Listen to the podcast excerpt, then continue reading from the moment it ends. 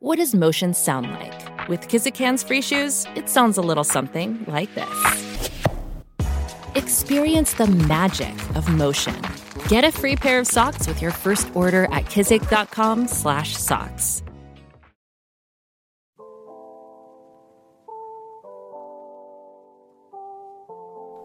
Bendiciones pueblo, bendiciones amigos. Bienvenidos a nuestro podcast cristiano. Hablemos. Un lugar donde hablaremos de esos temas que no suelen tocarse en la iglesia, ya sea porque no sea lo adecuado según el momento, o por las personas que se encuentran en ese lugar, o simplemente no encuentras la persona adecuada para desahogarte. Te invitamos a ser parte de nuestro programa, recordando que nosotros solo somos los moderadores Dios es el centro de nuestros temas. En este momento tenemos dos conversaciones con Cristian Puente y Anjuli Lachapelle, los cuales nos cuentan qué tan difícil ha sido el apartarse de la iglesia. Escuchemos.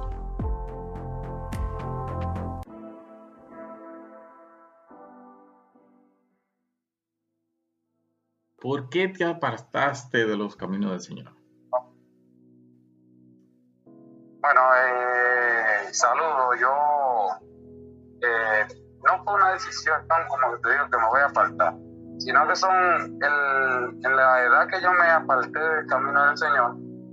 Yo ingresé a un nuevo colegio, me topé con amistades diferentes y como que surgieron muchísimas curiosidades de lo que hacían los compañeros míos y dije, pues yo nunca he hecho esto, nunca he hecho lo otro. Y eh, por lo general siempre uno en la iglesia, cuando tú na en la vida, que tú no entiendes que, que te iban a aportar alguna diferencia, cuando no es así.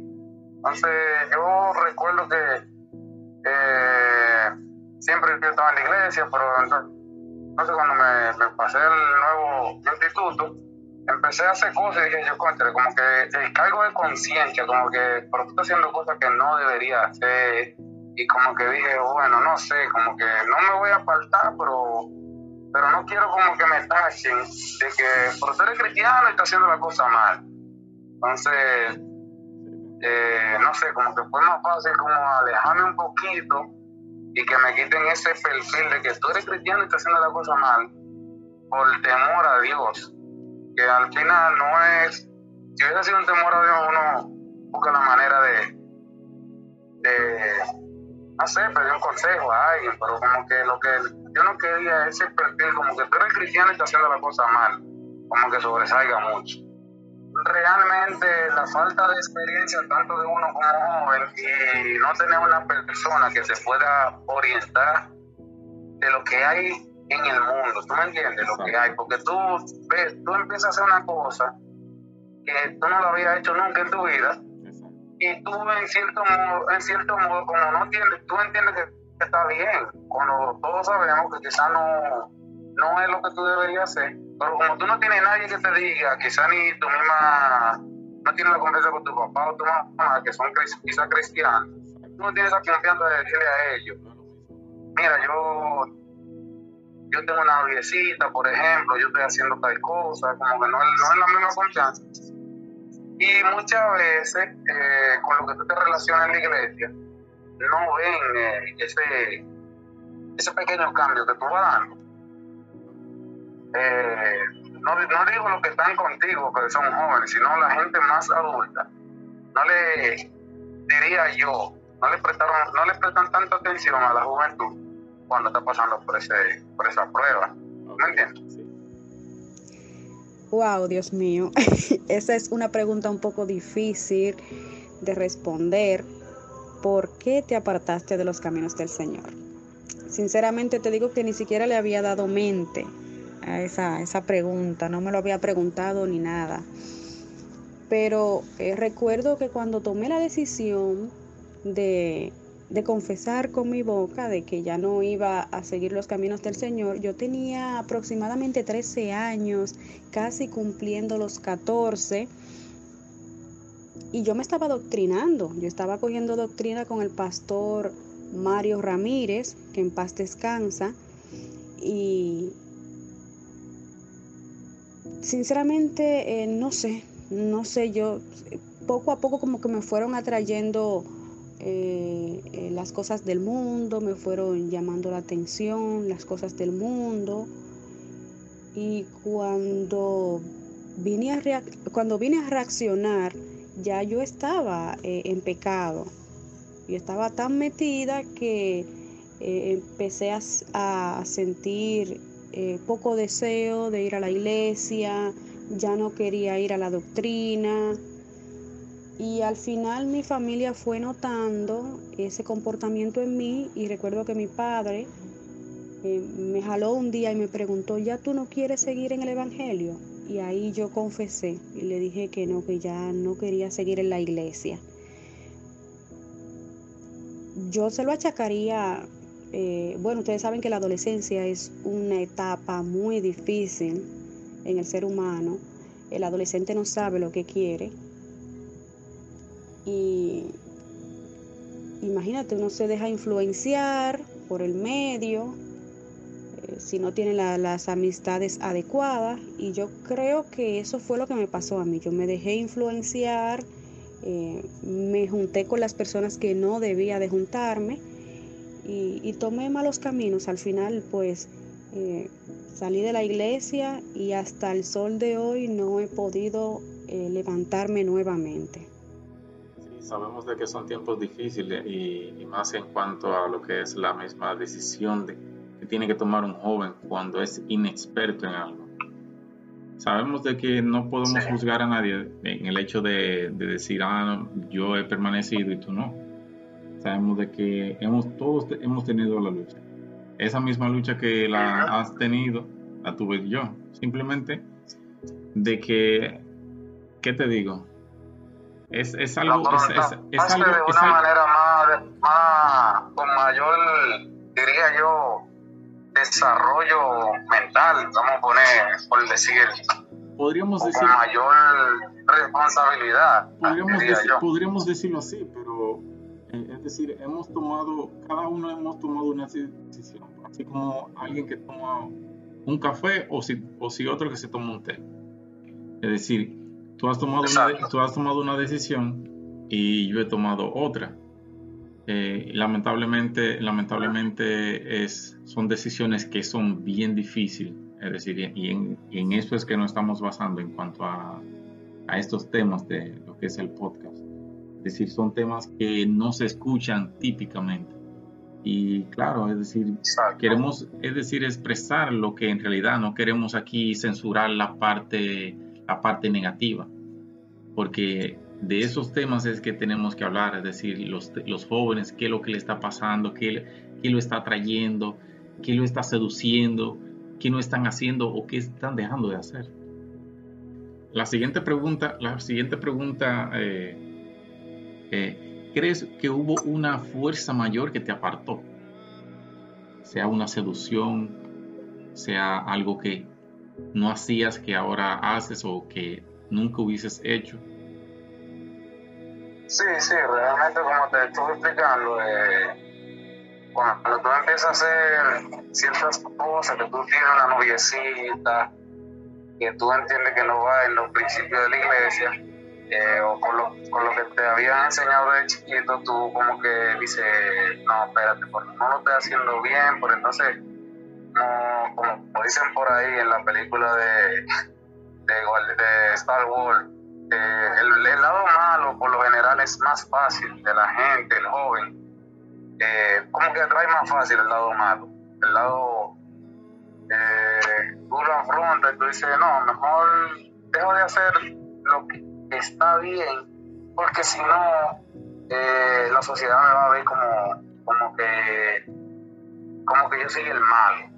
Entonces tú prefieres ya como decir que tú estás en lo malo y no sé, como entiendo que eso, eso, eso fue de las cositas como que me, me arrastraron, diría yo. Como me fui eh, dejando seducir de lo que me decían los compañeros eh, de lo que me decía quizá la noviecita que tuve en ese momento, que no fue 100% cristiana. Y entiendo que sí, que sí, que me arrastró. Esas fuerzas van eh, apartándote, te van poniendo cosas en la cabeza que tú no, no, no pensaste que, que ibas a hacer. De que si creo que hubo fuerza mayor que me apartó, pues por supuesto que sí.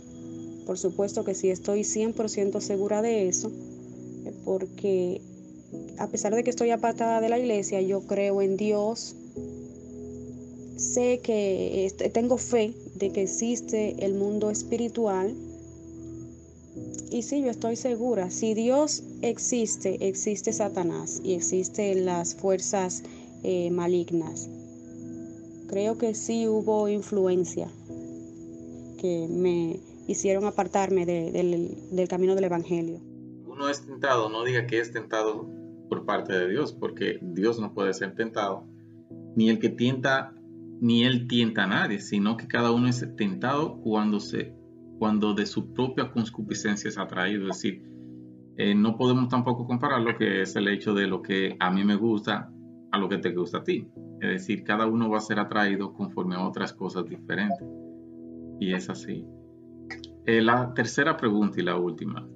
¿Has pensado en volver a los caminos del Señor?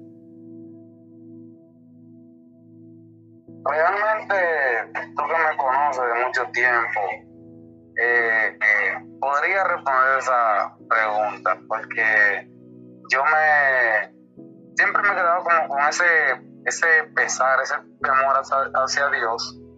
Y yo trato de la sociedad de ser como diferente, como que, ok, yo hago algunas cosas que, que te lleva al mundo, pero no, como me crié en la iglesia, sé, como que tengo ese, ese pequeño, esa pequeña diferencia.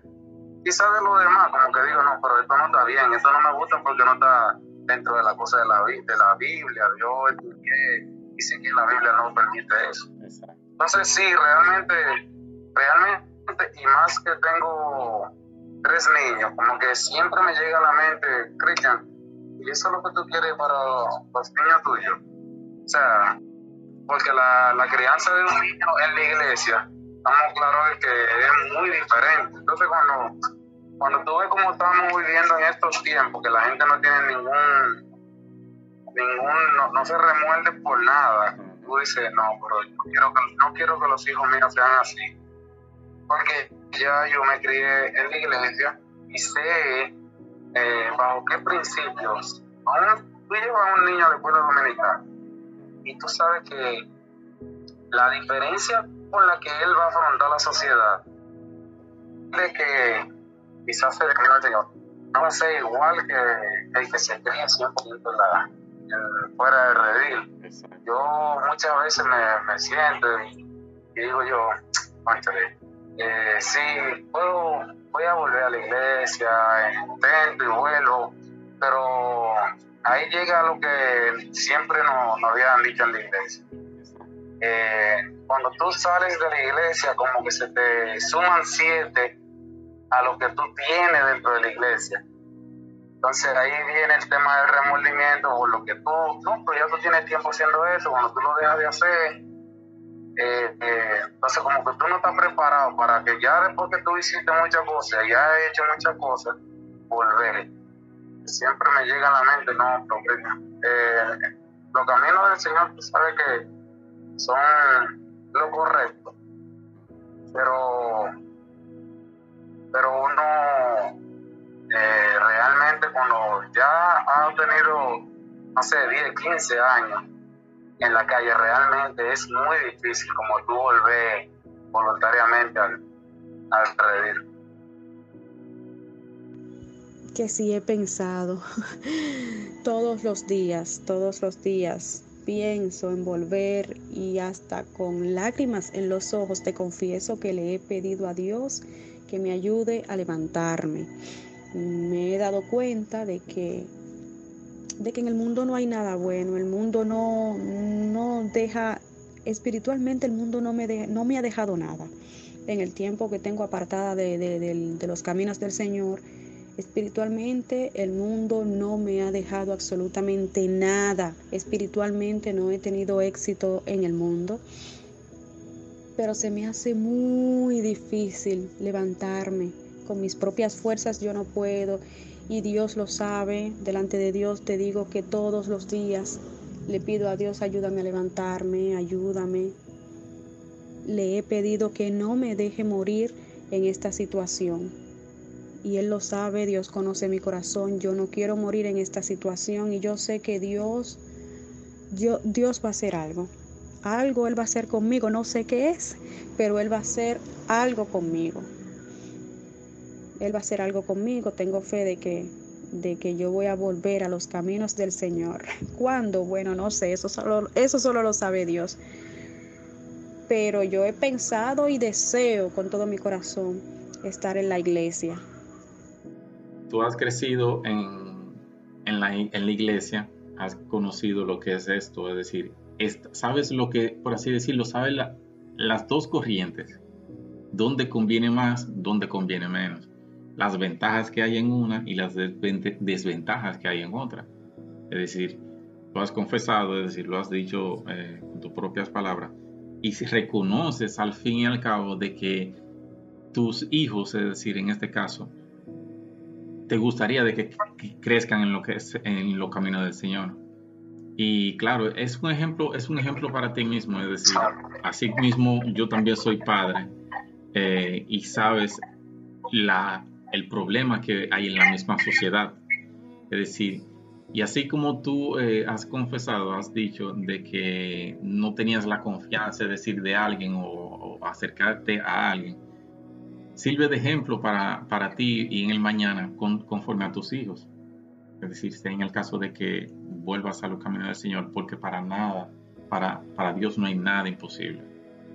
Es decir, siempre y cuando eh, reconozcamos eh, de corazón de quién es el Señor, de dónde nos ha sacado, qué ha hecho, porque eso es lo más importante y en esto queremos hacer el, enfoque.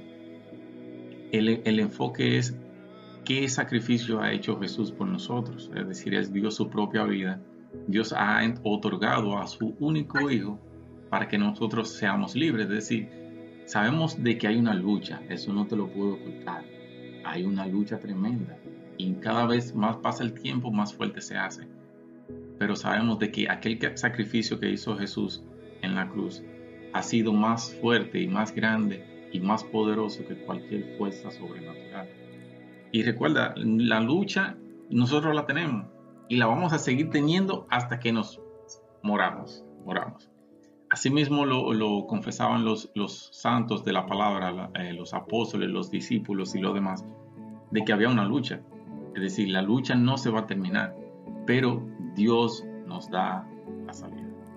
Será de edificación esto, es decir, no estaremos ocultando nada en cuanto a esta conversación para hablar claramente los peligros que estamos viviendo actualmente eh, en conforme a la sociedad, conforme a la, juventud cristiana y no cristiana. Te invitamos a escuchar la segunda parte de este tema. No te olvides en seguirnos en las redes y así también como en los diferentes podcasts. Te esperamos.